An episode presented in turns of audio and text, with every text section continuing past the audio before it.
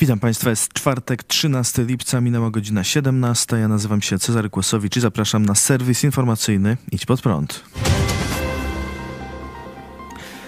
Komendant odbiera policjantom czajniki. Komenda Miejska Policji z Bydgoszczy wystosowała do podległych jej jednostek pismo nakazujące, by policjanci oddali do magazynu określoną liczbę czajników elektrycznych. Pismo zawiera tabelę, w której podano, ile czajników mają oddać poszczególne jednostki. Działanie to komenda policji uzasadnia koniecznością oszczędzania energii. Sprawę ujawnił reporter RMFFM Krzysztof Zasada.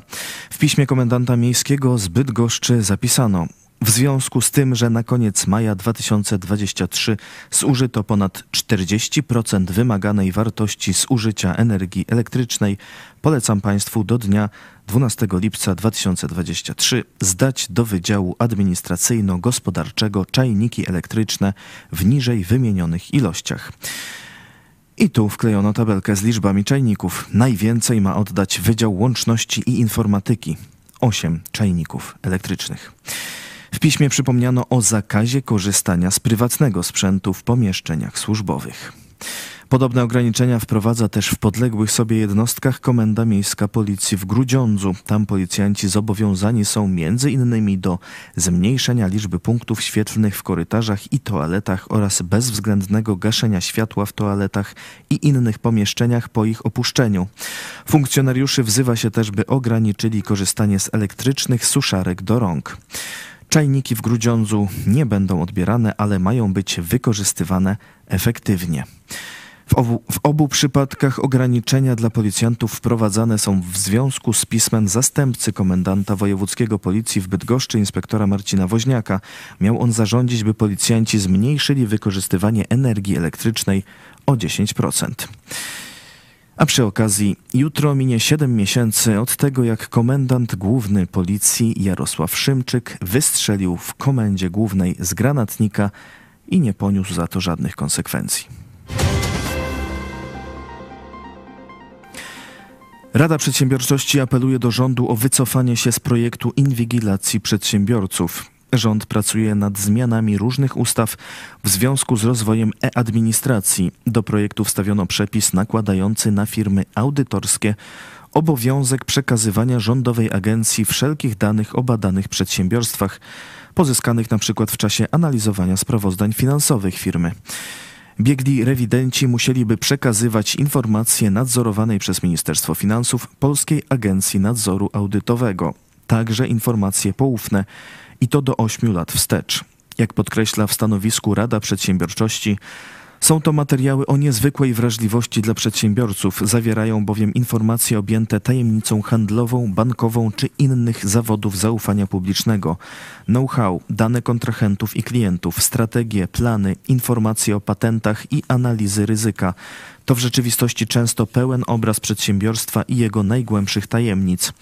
Nie zgadzamy się, żeby tak poufne i niejawne dane trafiały do jednej państwowej bazy. Co więcej, taki zbiór danych, ze względu na trudną do oszacowania wartość rynkową, trafiłby automatycznie na listę najbardziej pożądanych przez cyberprzestępców baz danych.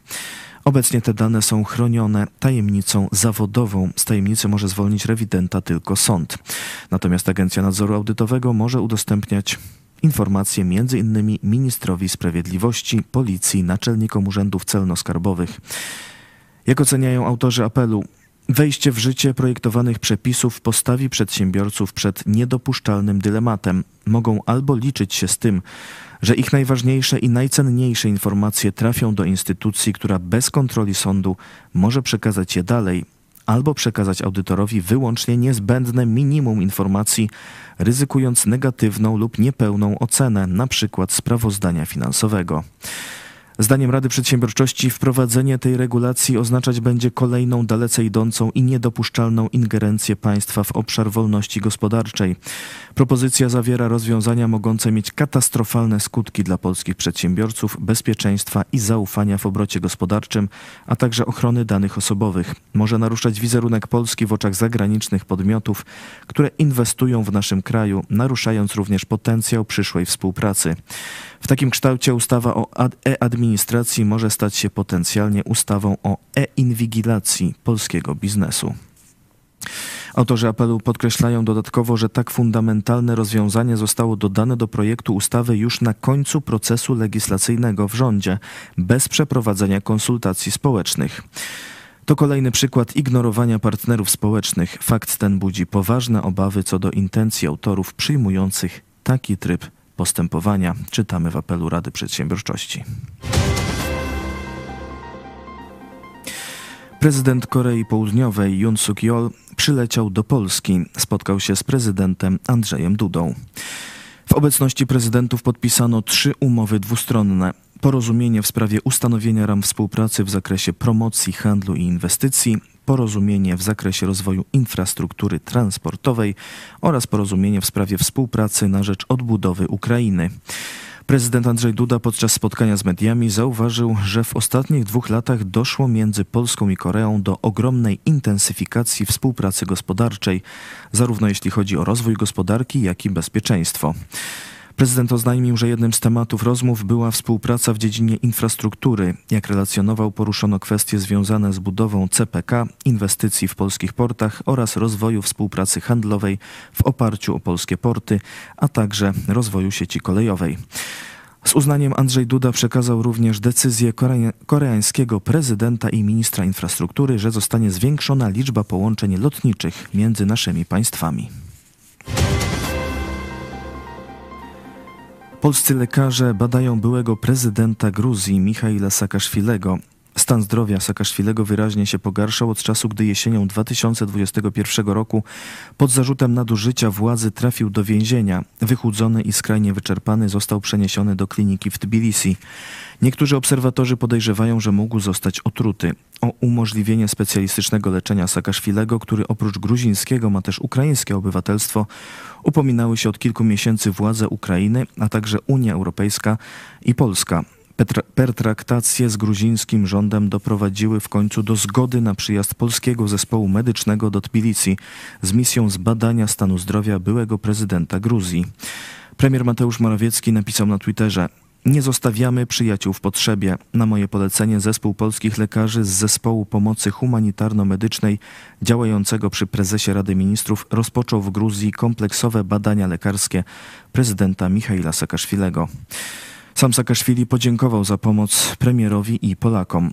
Panie premierze Mateuszu Morawiecki, dziękuję, że nie zostawiliście przyjaciela w tarapatach i jestem wdzięczny Polakom. Dziękuję za wysłanie wysoce profesjonalnego zespołu medycznego.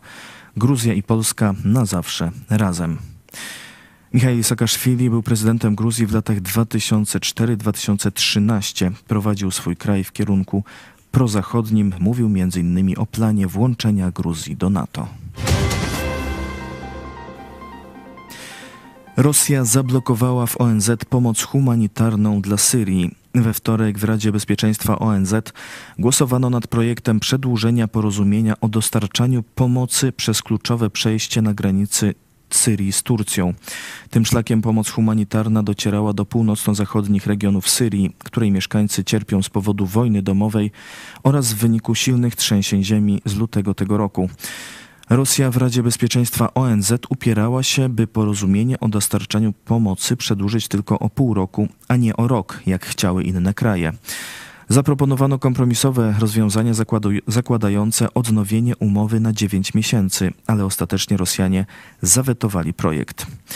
Zachowanie Rosji ostro oceniła amerykańska ambasador przy ONZ Linda Thomas Greenfield. To, czego byliśmy właśnie świadkami, to, czego świadkiem jest dziś cały świat, to akt skrajnego okrucieństwa, powiedziała przedstawicielka Stanów Zjednoczonych. W połowie sierpnia wygaśnie porozumienie dotyczące innego przejścia granicznego otwartego dla pomocy humanitarnej po katastrofalnych trzęsieniach ziemi.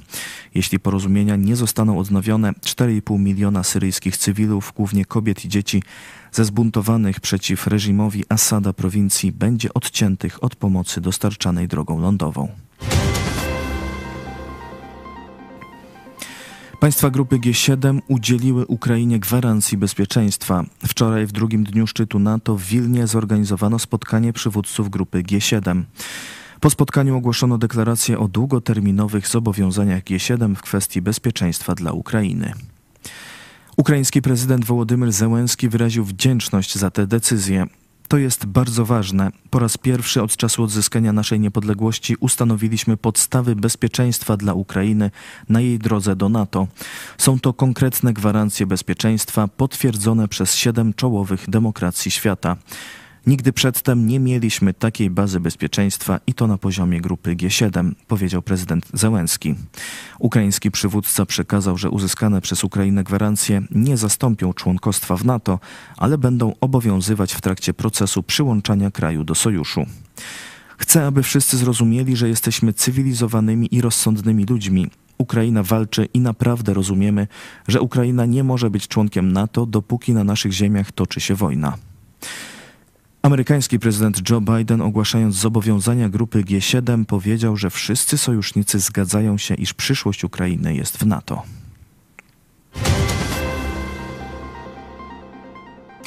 To wszystko w tym wydaniu serwisu. Dziękuję Państwu za uwagę. Jeszcze dziś o 18 w telewizji Idź Pod Prąd wykład doktora Granta Richisona Sprawiedliwość moja czy Jezusa. Zapraszam, kolejny serwis jutro o 17. Do zobaczenia.